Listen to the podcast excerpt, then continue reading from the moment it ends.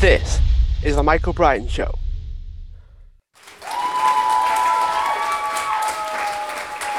Hi everyone, welcome back to the show. And today I'm joined with Sabri Suby, who's the best-selling author of Sell Like Crazy and the founder of King Kong, the online marketing agency. Sabri, thanks for being a guest.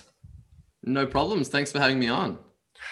Now, those of you that have no idea who he is, it's probably worth just starting with your origin story, you know? So share a bit about where you grew up, what it was like for you, and you know, were you always pushed into business or or not? So share a bit about the the origin story. Yeah, sure. So um, I was actually raised in a small little beach town in New South Wales called Byron Bay. It's pretty famous now. There's a whole bunch of celebrities living there. Um, but I was raised by a single parent mother, me and my sister um, you know, watch my mom hold down three jobs to kind of raise us. And, you know, when I was seven, eight years old, I wanted to kind of help my mom. I got my first job in a health food store, grinding up peanut butter for $2.50 an hour. Um, and then I realized that I would never be able to earn enough money doing that to really help her. So I started busking at the markets. Um, and that was kind of where I got my little bite of entrepreneurialism, if you if you would say it. I was like juggling and playing harmonica at the markets, getting, and I I, I made eighty bucks in my first day, and I was like, this is a lot better than two dollars fifty an hour grinding up peanut butter. Um, then I got my start in sales when I was 17 years old um, and i've sold you know everything all over the world door to door face to face over the phone one to one and one to many. And that is kind of like that gave me the gateway drug into business getting like being on the front lines of capitalism doing sales you know flew over to london lived in london for a bit lived in america um, and then came back to australia and started my first business. I've run multiple businesses. I've sold businesses. I've run some into the ground. And at all of those different businesses i've always been tasked with the responsibility of solving the biggest problem that all businesses face which is how do we get more customers, right?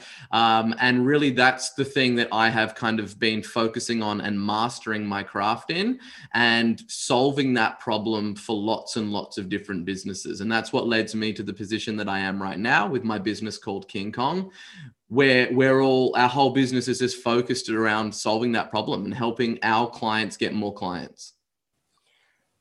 That gives the impression that it blends marketing and sales. Because if you're thinking about like selling, but getting clients and customers, I feel like there's a bit of a blend between the two. Because selling is like the one-to-one conversation, you you close the sale, but then yep. you brought up, well, we have to get more customers and clients sort of seeing us as well. So did did marketing play into that as well? Yeah, 100%. Like sales is the child of marketing, and marketing is just salesmanship multiplied. So, for instance, like, you know, I was always on the telephones, on the front lines of capitalism, getting my teeth kicked in, right? Asking strangers for money all day long. And even when I started my business, King Kong, you know, I, it, came to the point where when I started, I did not have any startup capital. So I had to roll up my sleeves and make 150 cold calls per day. Um, basically, out there desperately searching for clients.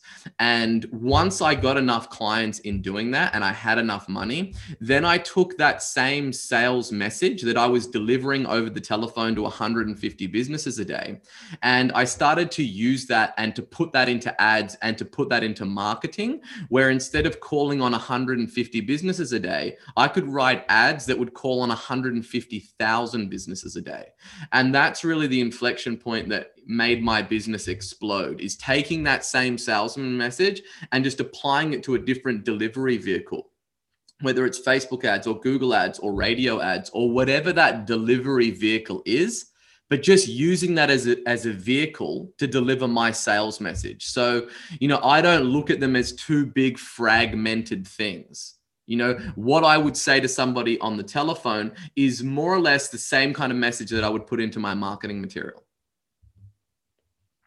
it's interesting that you bring up it's a delivery vehicle and there are so many different avenues isn't there everything from social media and there's obviously around a dozen of those out there.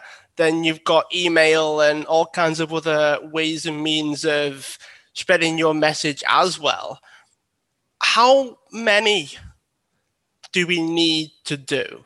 Because there'll be business owners that hear that, oh, you focus on one and that's all that you need. And then there are people that say, well, there'll be people that you miss if you only do one or two, and you should do all of them. But then you should, you should, definitely not do all of them. Um, but basically, the way that I look at it, it's it's like a table, right? The more legs that you have on that table, the more sturdy that it is. So you never want to build your business as a one-legged table because anything can happen. There's all this stuff in the in the news right now with Facebook and iOS and Google just announced that they're going to stop doing third-party tracking and all of that kind of stuff. However, right, in saying that you know, you've only got 100 units of time. And if you split that up across 10 traffic channels then you're just you're not going to be nowhere near as good as if you just focus on two. And the only two that you need to focus on right now is google and facebook. There are lots of other there's lots of other noise out there tiktok all these other different delivery vehicles right? Facebook and google they're the only grown-ups in the room right now and they're the guys that like really occupy the lion's share of attention online. If, if you there's no way that you can tap out on those two traffic channels right? You really can't even tap out on one. You can get crazy scale on one but i don't like just having one because things change all the time. And if you're solely reliant on facebook as the number one means to get customers and you're building a business and you've got employees and they're relying on you to feed them and feed their family like it's you're putting a lot of all the eggs in that one basket so, you know, I would say that you need two traffic channels. And if one changes, you know, you can quickly pick up the slack on the other one and then you can find another traffic channel to replace that. Um, but you definitely don't want to scatter your time and attention on 10 different things, right? Because you're never going to be able to master two traffic channels if you try to add 10 in there and you're going to get overwhelmed and you're not going to get the results that you want. Does that mean then that it's not really for everybody? Like the the solopreneur is like, okay, we can focus on one or two, but then bigger businesses that maybe have staff to handle their marketing and some of their sales they'd have the ability to, to scale because your book is sell like crazy, which implies scale. It implies like scaling quite quickly. So is that for everybody? And what advice would you have for businesses at like particular inflection points? Yeah, that's a great question. So I think that you really need to look at you know the scale that is available on those platforms there's 2.5 billion users on facebook um, and there's 3.5 billion searches. I think it's every day or every minute on Google, right? It's an insane amount of scale on there.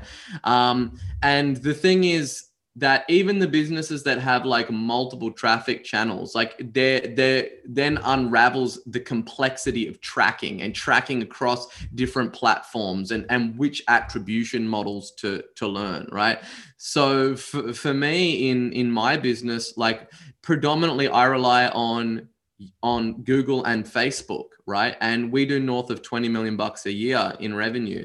So there's a huge volume of scale to be had there. And I I haven't stacked on native advertising or all the other stuff that exists because there's still so much room to scale even on the platforms that I am on, right? And I think that if you're going to start putting 10 different traffic channels right? You need to have a look at the trade-off for your time right? If if the most amount of attention is on google and facebook if you devote another 25% of your attention to focusing on tiktok tiktok right is that like is there more upside to be had by focusing that 20% of your time on that channel? Or would you get more upside by focusing more time and really mastering the channels that the most scale operates on? That's an excellent point in terms of where you spend your time. Is it worth spreading yourself out onto multiple different platforms or going bigger on those one or two?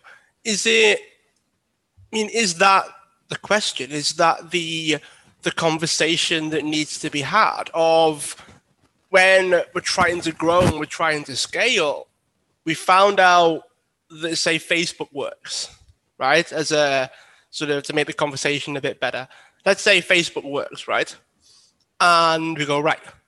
Do we go to Instagram or do we just play bigger on Facebook? Are, are there advantages of broadening, or should we just throw everything into the platform that works at a smaller scale?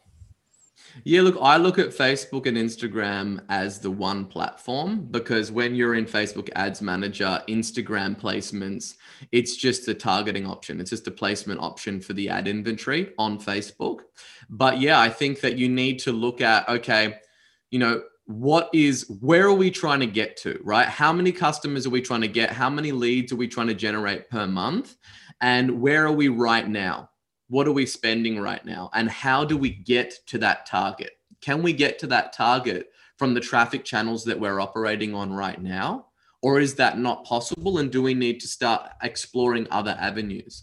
Um, and like i i have yet to come across a business that is able that isn't able to hit those targets from utilizing you know facebook and google. Like you've got youtube you've got instagram you've got google's display network you've got search you've got there's so many different placement options on those two platforms it's ridiculous.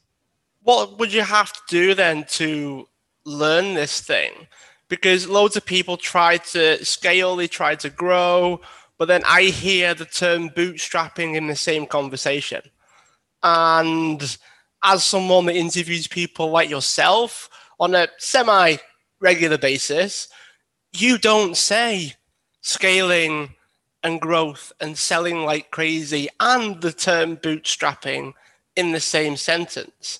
So, what would you say to those people that are trying to essentially get to the higher end of the, the scale, but then still think that it's possible without really investing in it? Yeah, well, look, I am completely bootstrapped. I started my business with 50 bucks, right? And an old computer that my girlfriend had bought me. And I rolled up my sleeves, put that 50 bucks into a VoIP account and just started dialing, right? To, to get clients. So you you basically get into a position where you reinvest that money that you generate on a bootstrap basis into advertising right? I believe that advertising is the single best investment known to man, right? Like it's uh, it's it's not uncommon for us to put one dollar into our advertising machine and get eight dollars back out, right? There are very few like investment vehicles on planet Earth that provide you that kind of upside. However, most businesses they look at advertising as a cost on their P and L, and they mostly wear it as a badge of honor that they don't spend money on advertising. They're like, yeah, we don't really advertise. Like we get all of our customers from word of mouth.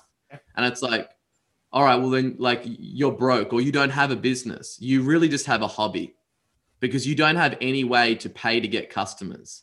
And that's what you need. You need a repeatable, predictable, scientific process for basically going out there and turning advertising into profit. And if you don't, then you're just operating whatever fate falls in your lap that day of how we're going to get customers. So realistically, like I look at if you're bootstrapped, you want to basically create a situation where your overheads are non-existent. Like you're just operating from your home you've got contractors or you're moonlighting you're doing all the work and you are hoarding all of that money like a squirrel for the winter right? And they're just all put into an account and you're not allowed to touch that money. That's not your money at all. It's the marketing machine's money. And you keep living like that right? Where you're just living well be- beneath your means until you've got enough money put aside that you can start advertising. And then let's just say that you get to a position where you can put 5,000 or $10,000 aside into your marketing fund, right? That stays in a marketing fund. You don't own that money. Okay. So then you invest that $10,000 and let's just say that you turn it into $50,000. Then you take that $50,000 and you invest it, right? And you turn it into $500,000 or whatever those numbers look like for your business. And you basically keep feeding the beast. You keep that in like that wheel going that feedback loop going and it gets louder and louder. And then you have more money to invest to get to the scale that you ultimately want to get to. But what i see far too often is business owners treating their trading account like their personal bank account and they're like, oh, I've got like 50K in the bank account. Let me go buy some stupid shit, right? Or let me go spend this, or let me go and do this, or let me go and do that. And it's like no like that's that's you you have to make a sacrifice today right? And do what other people won't do today so you can live like other people won't live further down the track. Um, and if you want to get to that scale then you have to invest all of that. You have to be all in. I'm just picturing a squirrel hoarding nuts for hoarding all the nuts away for the winter so what what's that's made me laugh what's some of the things that people can do once they start hitting scale. Because, I mean, before we get to that, what was your what was your personal first? This is selling like crazy thing. What was yours? What was your sort of wow? This is really taking off.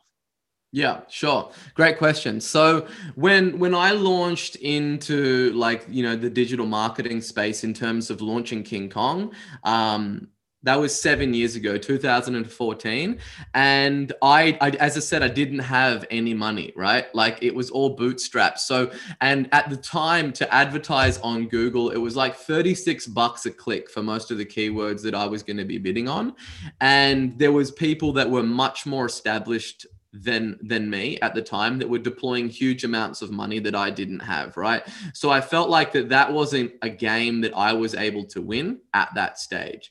So what I instead uh, uh what instead of doing that I I intended to do the basically a contrarian angle to the market.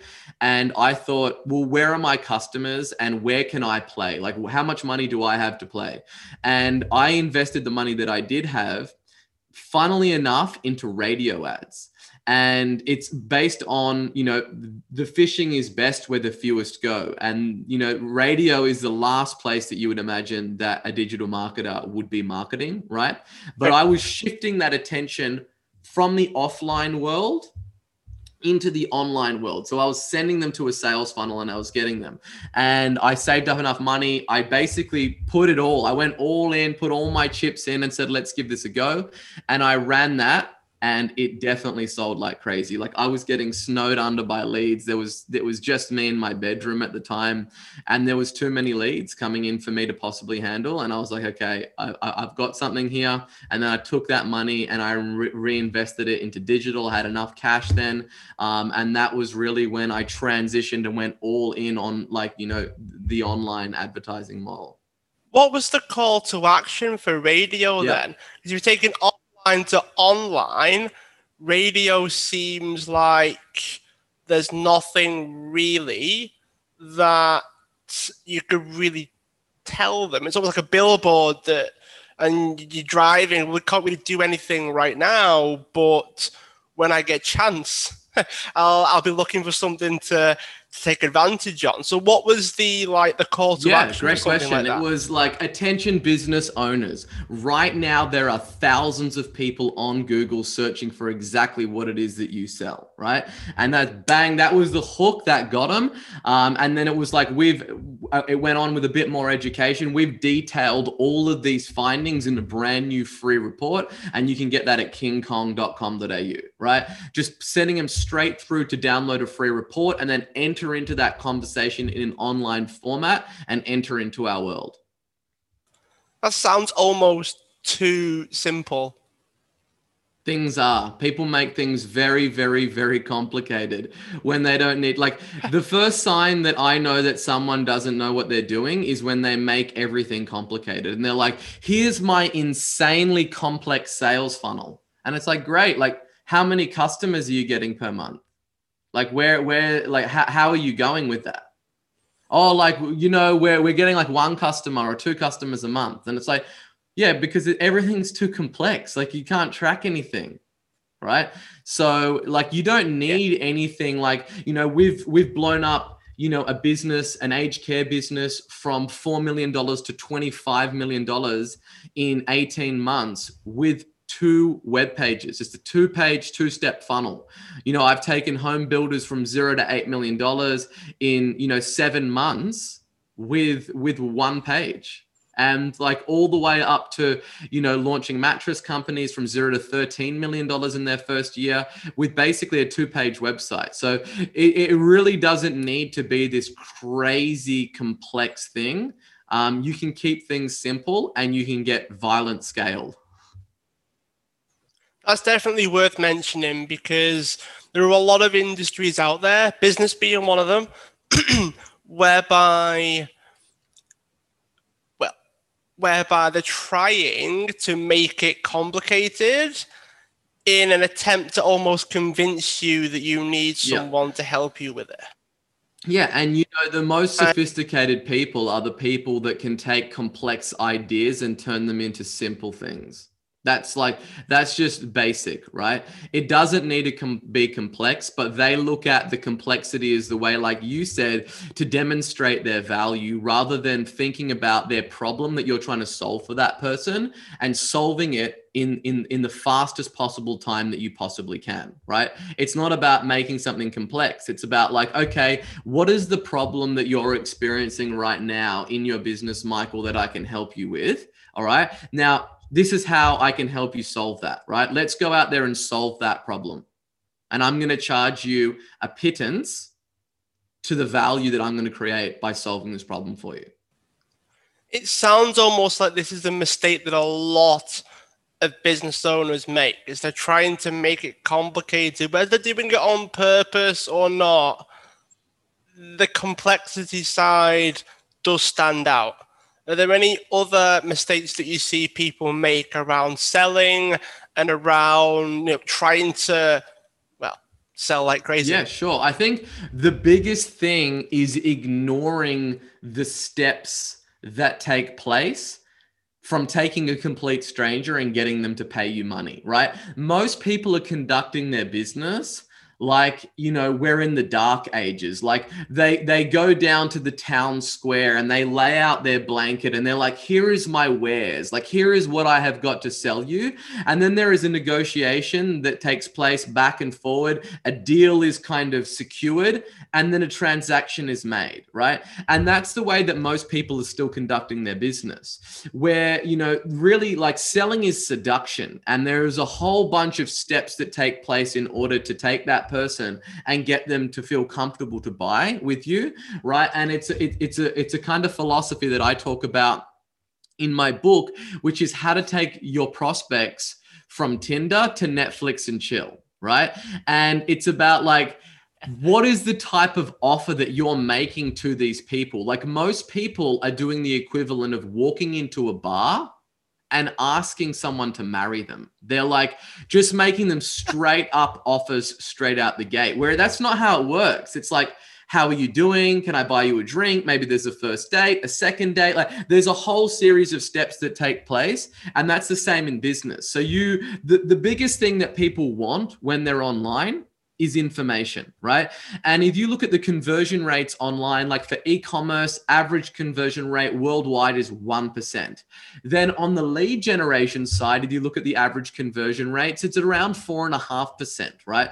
So, meaning in the best case scenario, 95% of people that you pay to get to your landing pages are never going to do the thing that you want them to do.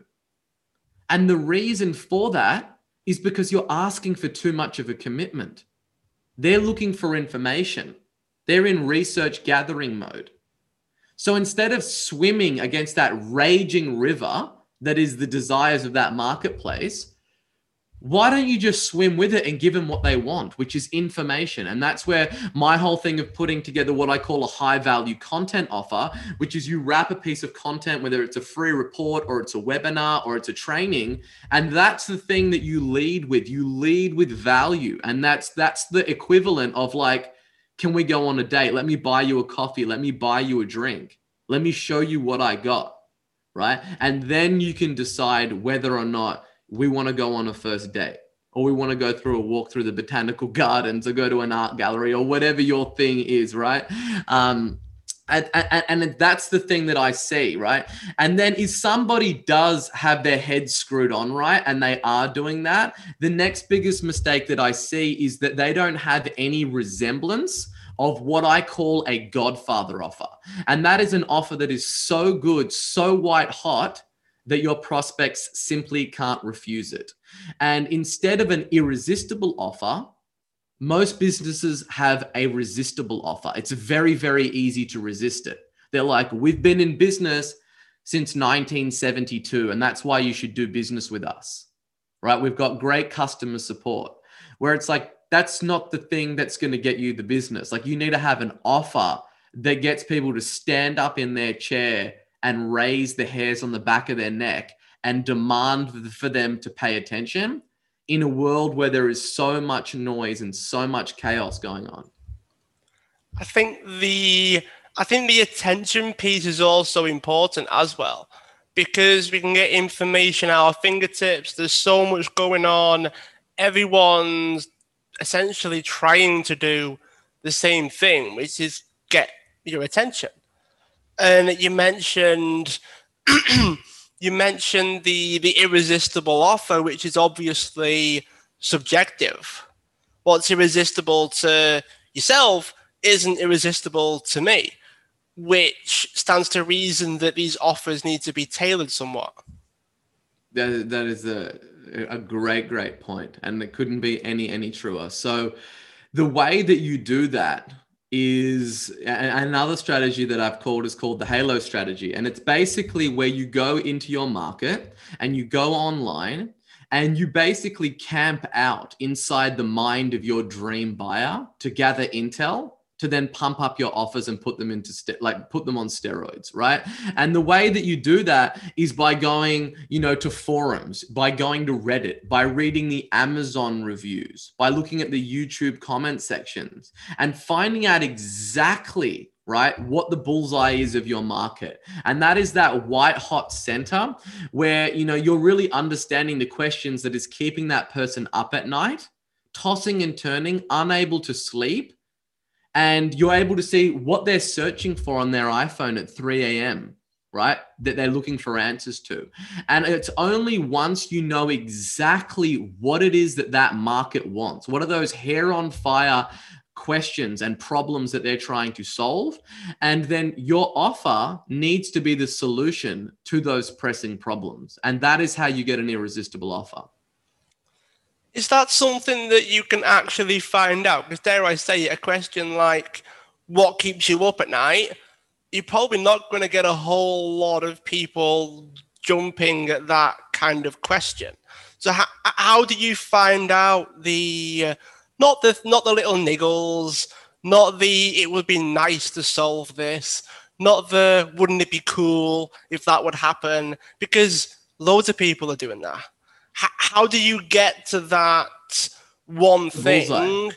that's probably not exactly might not even be public knowledge yeah, sure. Well, I can tell you right now that it is public knowledge, um, and I can tell you how to find out that burning bullseye, right? So you're right. Like in any market, it's like you've got the outer rings, and then as you get closer to the dead center, that is the bullseye, right? And that's the only thing that we're concerned with hitting, right? Because a bullseye is present in every market, and it doesn't matter if you hit it with like a, a rubber mallet or a 50 cal bullet dead in the center you just got to hit that thing.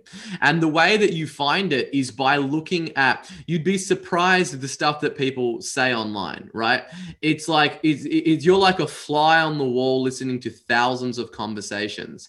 So, realistically, what you want to look at when you go to forums and all these places is like the long, lengthy, meaty reviews, right? And you'll be surprised in what people are saying and going into Facebook groups and reading the posts and seeing like people pour their heart out in these things of the problems that they're trying to solve.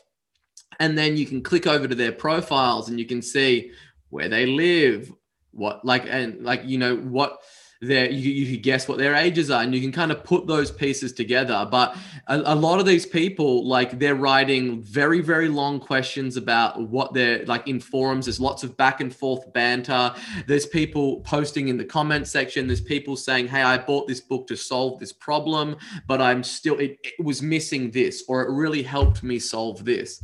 Um, and you can definitely unequivocally find out exactly what is motivating your market. And then you don't stop there. Once you've got that and you get the customers, then you continually survey them and you continually look at what they're doing. I hope, I really hope that people listening to this are actually hearing that. You know, the the biggest problems that your customers are struggling with, you can find it. It is out there. You can look. You can get that information before you then essentially reflect back and say, I can solve that.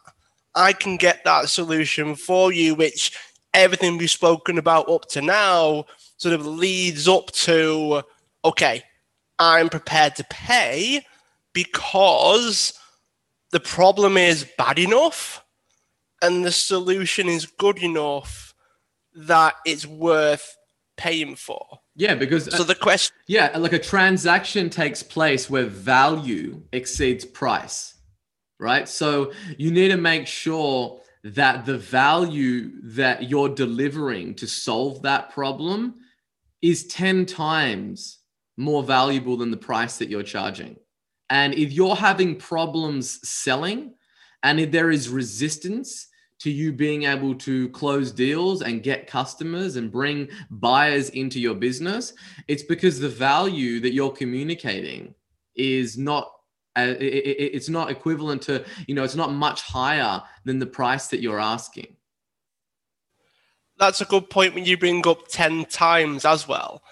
But one of the uh, the counters i guess that i've come across anyway is something that is a bullseye tends to be priceless for these people. It would completely change everything. And if you do enough research, it's not just the problem, it's not just the solution.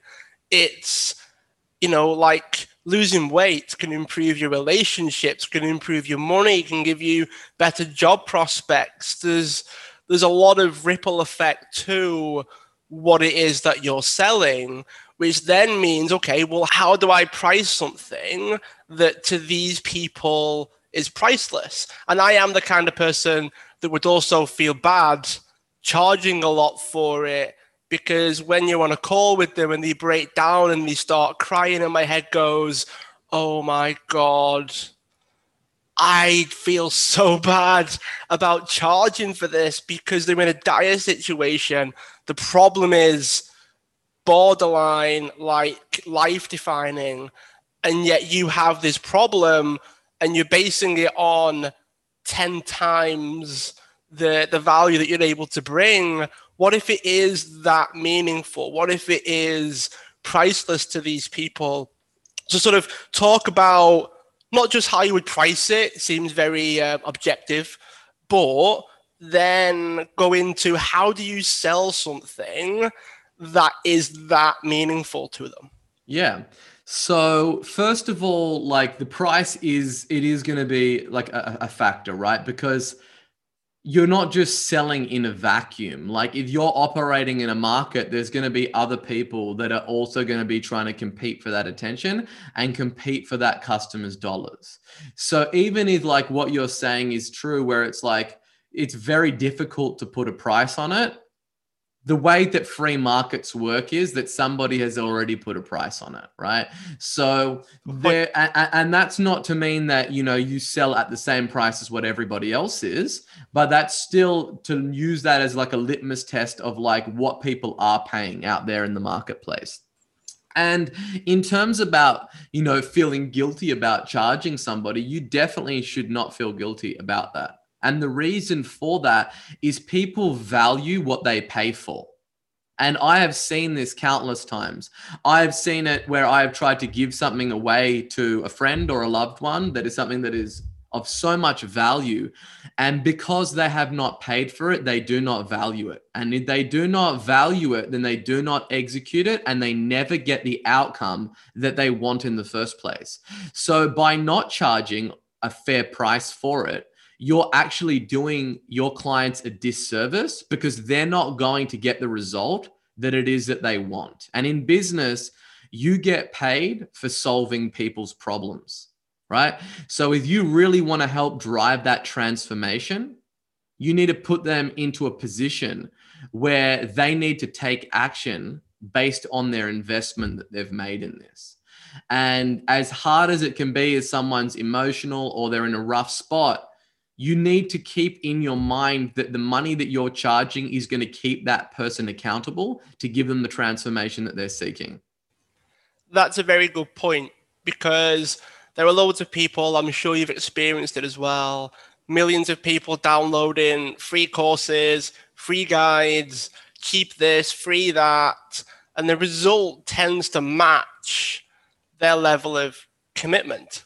You know, when I when I was growing up, it was always you get what you pay for, or or like you know, if it's cheap, then it might not be good.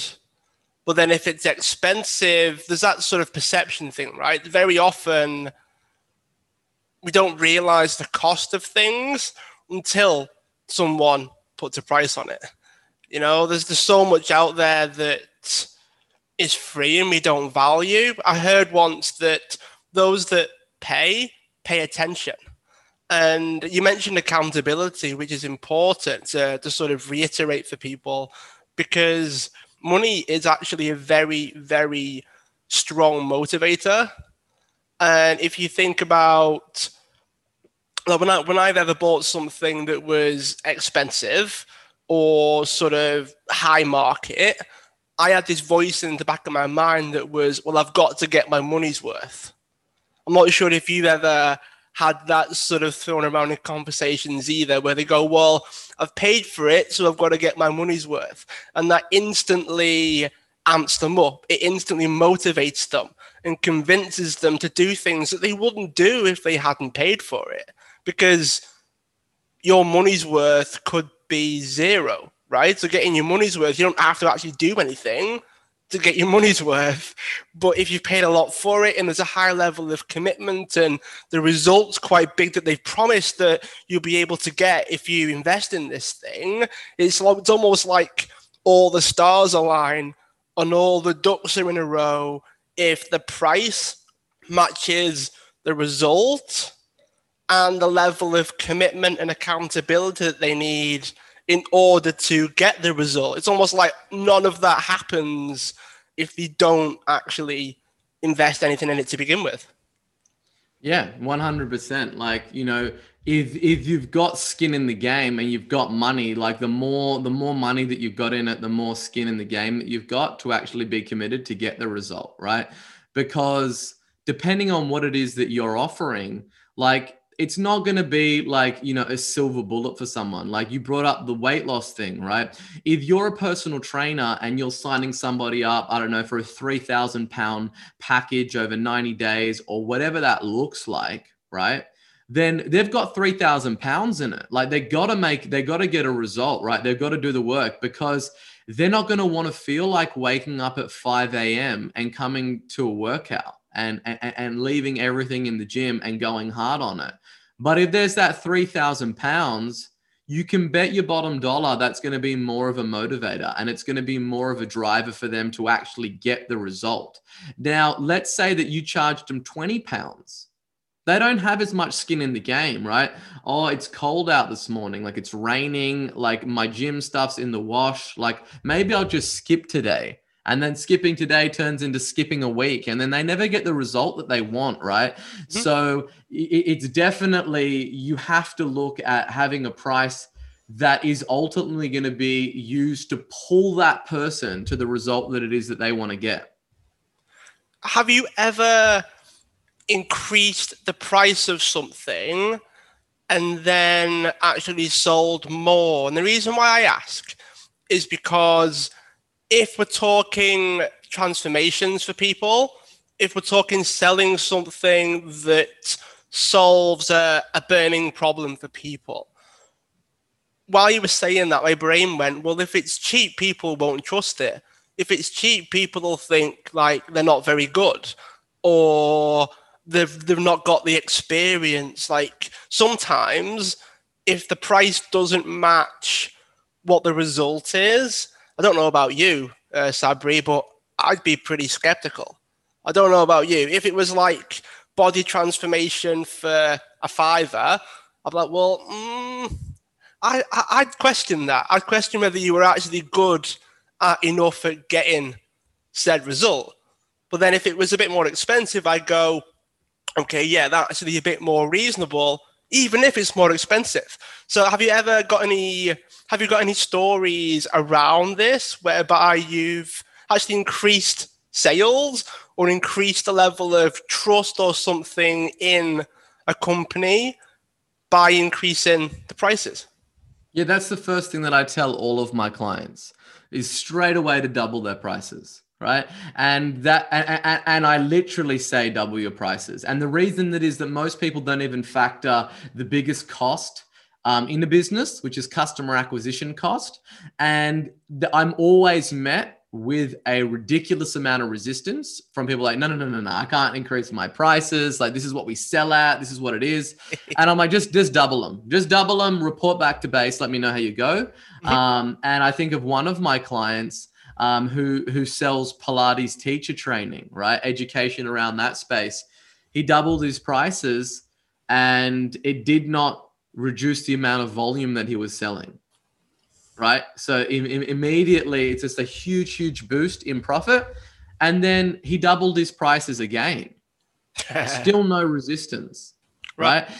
So, so like a lot of the time when people price their products, they they do it based on how many hours right it takes for them to deliver that work or how much the raw materials cost and then they give a markup to whatever that component is and that's how they assign the value in it they don't do value based pricing they don't have a look at what is the transformation that I am offering here, right?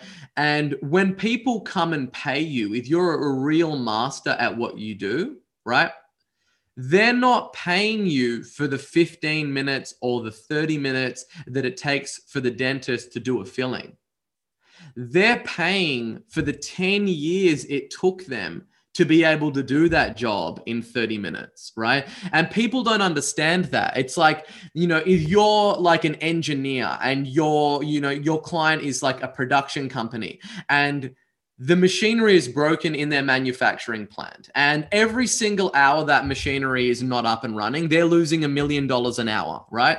And they've had all these engineers come in and try to fix it and then no one can fix it. These guys are losing millions and millions of dollars a day and you come in and you know exactly where to put the part on that machine and you fix their problem in 15 minutes and you charge $1 million to do that. That is absolutely worth it right? They're not paying for the 15 minutes. They're paying for the 15 years that it took you to master your craft and know how to solve that problem in 15 minutes. That's amazing.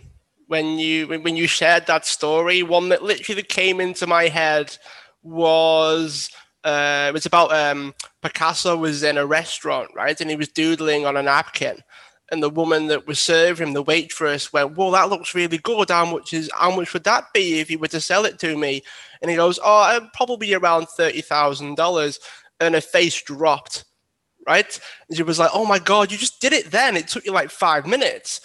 And Picasso would turn around and go, "No, it took me thirty years to be able to draw that well in thirty minutes." And if you think about the engineering example that you gave, you know, like the amount of money that you're losing by not running the machine running combined with the time that you're saving combined with somebody else that might take longer to do it. Because i know engineers can be quite particular about time and things being done really well. Um, that's totally worth it. But people don't think like that do they? People don't think in the way that that we're explaining. And it's very difficult to convey that message to people when they don't think a particular way. So, how should or how would you advise people start to think or start to try to think about this? The whole conversation that we've had so far is kind of mute if you don't think you can do this, if you don't think you can think this way. What advice would you have to someone that's kind of mentally stuck and can't wrap their head around what we're talking about? Yeah, look, most people, like most salespeople, they they default to the easiest thing which is to pull their pants down on price right? When when they're in a sales conversation and they're finding it hard to to convert that person into a client their first port of call is let me just pull my pants down on price because that's going to build the value in what it is that i'm offering. No that is the easy road, right? You need to be able to become better at articulating the value that it is that you're going to provide that person. And that all comes down to being able to know what that market wants and how, how big of a pressing problem this is to them and simply asking them on a scale of one to 10, how important is this for you to solve right now? What will this mean for you if we can solve this? How long have you been trying to solve this? What would your life look like if we could help you solve that? Right? Okay, excellent. I can help you solve that. This is what it's going to cost. Wow, it's a lot of money. Is it really a lot of money? How much value would you assign to solving that problem? Because you just told me that it's a 10 out of 10 level of importance to you. And you've been trying to get there for three years, for 10 years, right? It's cost you a lot to get there. So, what's the opportunity cost for you to wait another three years? Right? I'm not cheap, but I'm the cheapest in my market. What do you mean by that? Right? Well, the person who's the most expensive, who is the person whose strategies don't work. Right?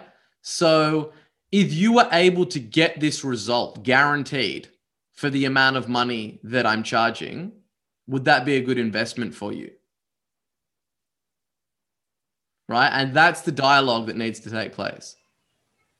I find it almost fascinating hearing you bring that up. And I instantly thought to myself, that's probably like the sales conversation that needs to be had. But so few people don't quite get there let me have this conversation inside their own head that goes, oh, we'll we'll just stay, we'll stay in a nice and, and comfortable part over here, and we won't talk about the money side. We'll just agree. If you say no, we'll just agree, and they never have the money conversation after the kind of reveal, if you will, after they've right. showed what the price is. They have a difficult time negotiating or explaining where the the sort of not where the price comes from, but where the value is in that investment. And I like the way that you've described it there. So those of you that are listening, hopefully you're taking notes and writing all these down because I think that particularly when you said like if it's costing you a lot to not solve this, trying to solve it or half solving it, it fit, trying to think of the right analogy. It's like paying for your house and then going on holiday that you hated because you're paying for the holiday that you hated while you're paying for the house. So if it's a solution that you didn't like, you're paying for that while also the opportunity that you've now lost to actually solve it. So you actually don't just not save time, you actually waste time and you actually pay for something that doesn't work. So this is why this is also why people don't buy a lot because they're skeptical, they're not sure if they can actually get the result. So this could be the voice that's in the mind of the person you're trying to sell to. If I'm not quite convinced, that's what could happen they do something that they don't get the result and they've wasted time and the money on paying that thing, but also how much it's costing them to not get the problem solved. So how do you how do you balance that? How do you not convince, but how do you display or communicate that you're actually capable of stopping that, breaking that cycle, solving it, and giving them the confidence in you to be able to do that? Yeah, so that's what it comes down to having a godfather offer. Like there is there is risk present in every transaction and most businesses try to burden that risk on the prospects, right? Um, where a godfather offer is to basically take that risk and guarantee the result, right, of what it is that you have so that you are then burdening all of the risk in that transaction right? And when you do that, you're able to convert lots of people into customers. And you've got skin in the game because then you need to deliver the result that it is that you're promising. Um, and that's the like a compelling offer is infinitely more powerful than a convincing argument. And you don't want to find yourself at the end of a sales conversation trying to have a convincing argument that's a very interesting, um, interesting thought. Anyway, if you're having to argue it, or if you're having to convince them, or you feel it getting a bit, I suppose, heated, for want of a better expression, um, you should probably do more work beforehand. Based on what we've talking about and the conversation that we're having, that should never really happen. It should never really get to that point. But what what does it take for it not to get there? Is it just the offer and then you burden some of the risk and you have skin in the game, whether it's through guarantees or you know whatever the case is? How would you suggest that balance? Because from the person being sold to there's a lot of risk involved, but then how do you convey that there's risk for yourself as, as the seller? We're, we're going to be partners in this deal, right? So how committed are you? You're a level 10 out of 10 committed. All right, so am I. And I'm willing to guarantee you the result, right? I'm willing to have skin in the game and guaranteed you to get to that outcome. But this isn't some magic spot on the genie's belly to rub that's going to make money magically fall from the sky. Or it's not some like silver bullet or magic bean that you can take that's going to make you lose the weight. Like you're going to have to do the work. And my guarantee to you is if you do the work, you will lose X amount of weight. You will get in X shape in time frame. Otherwise, I will give you your investment back. Does that sound fair? I like how the conversation's gone from like, hey, we've almost gone from like an interview style at the beginning to now like, okay, Sabri's trying to sell me something here. We've gone down the road of like, if I wanted something, he's he's he's telling me like I almost want to say yeah to something that I'm not even buying. This is weird, but I like it. I like the I like the way the conversation shifted a bit. Like, okay, how how would you do it, Sabri? And you've gone right. This is what I would do. Right, I would yeah. do. Um, I think that there's a lot to be said for that. I think, particularly if people are skeptical, if people are struggling, there's only so much you can do before you have to say, look, people do actually pay for results. And just going off what you've said there, there's an element of you've also got to be good at what it is that you do. Otherwise, people shouldn't really pay you. Is that like a fair assessment? Like we're in the age of experts, we're in the age of influencers, we're in the age of people can communicate value and come across as an expert.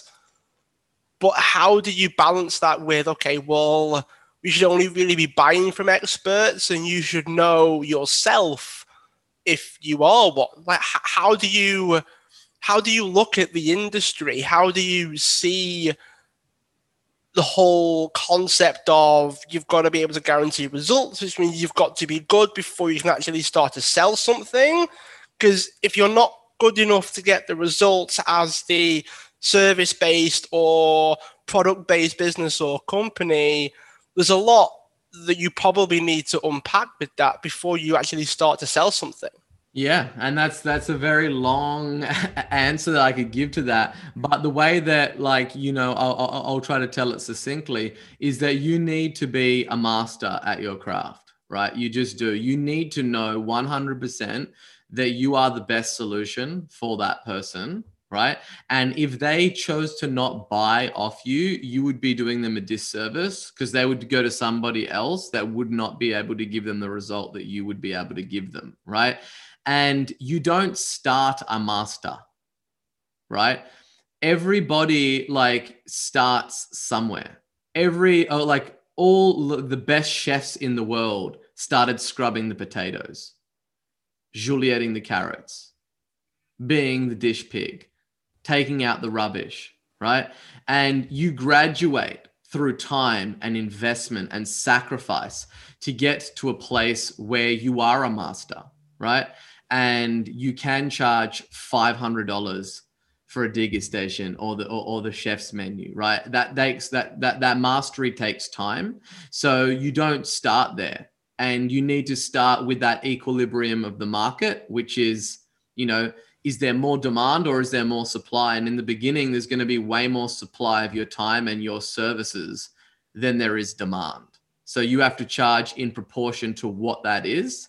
And then as you get better and you market more, then your the whole game is to basically get the demand to far out exceed the supply. And that's just basic economics. And that's where the prices increase so that implies then that if people follow what you've outlined in your book, if people, because I've I've read bits of it, and it does come across as very step by step. It is if you do it, this is the result that you will get, which speaks to it actually speaks to the whole conversation of I guarantee the results. It's like a book that should have a guarantee label on it almost. Um, but what I would say then is when the demand does start to increase, this sort of alludes to what you said before of when things do start to grow, when things do start to scale, you with your previous sort of let's call them antics around business, when things did start to take off for you, you mentioned that you got swamped with clients and there was too much going on and you got overwhelmed with everything. So if people follow your book, if people listen to the interview and get a lot from this, what steps did you take and what steps you sort of blend them together? Like what did you do and what would you advise people do if you take action on your book and things do start to grow? How do we handle that? Yeah, like you you basically the, the short answer is you need to hire a team. Right? You you know the, the the sole responsibility of a founder is to make the cash register ring and to be focusing on bringing customers in and then having a big picture and thinking about where it is that you're trying to sail the boat, right? And where it is that you're trying to get to. And in order to do that, you need money, right? Capital. It's a thing that puts grease on the wheels. And you can't hire a team, you can't do any of these things unless you sell like crazy. That's the whole thing. Nothing happens until something is sold. And, you know, it's like the biggest problem that I see is that not people get swamped under, it's that, that they don't have any customers.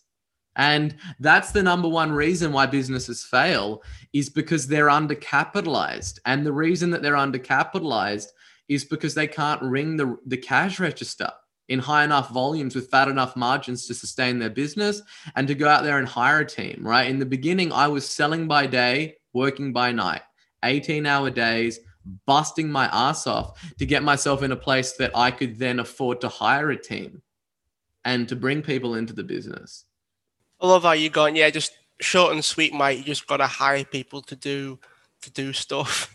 it's it's almost it's almost like when uh, when you get to a point where you can't do it yourself, you don't really have a whole lot of choice, do you? You haven't got a lot. Even if you use all the software in the world, eventually, even that has a ceiling.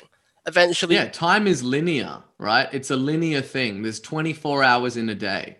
You're not getting more than that. So you how are you going to deploy that time? The only way that you can get more of it is to buy it. And that's what you're doing when you hire team members. You're buying time. I think that that should really be slotted somewhere like near the beginning. Just like, look, if you do this, and eventually you will, and you will grow and you will scale, you're going to get to a point where you don't have a choice.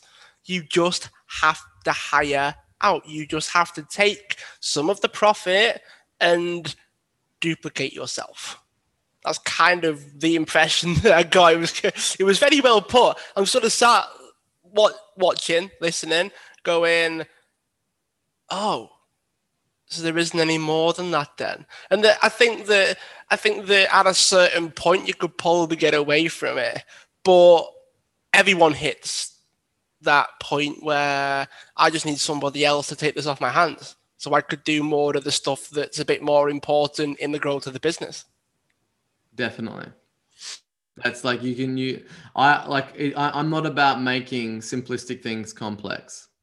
So with that said, then people really do need to get a hold of this book. So Sabri, where can people go to get Sell Like Crazy? Yeah, they can go to selllikeCrazybook.com. Um, and for your listeners, we're giving a, a, a copy away for free. Um, all that we do is just ask that you help us out with the shipping and handling, and we will send that thing anywhere in the world. Um, and really, like the book is a step by step process. Like it's my eight phase selling system. It's not some thin book like it's it's the real deal. It's thick. It's it's meaty. It's not some thinly veiled sales pitch. You can literally take this information and you can go blow up your business. Um, and there's no ulterior motive to it. Thanks for sharing that. Those of you that are listening you can get it for free. All you've got to do is pay shipping because every country has their own shipping costs i'm sure. Uh, so yeah, Sabri, it's been great to chat. Amazing to have you on, and I look forward to keeping in touch. No problems. Thanks so so much for having me on.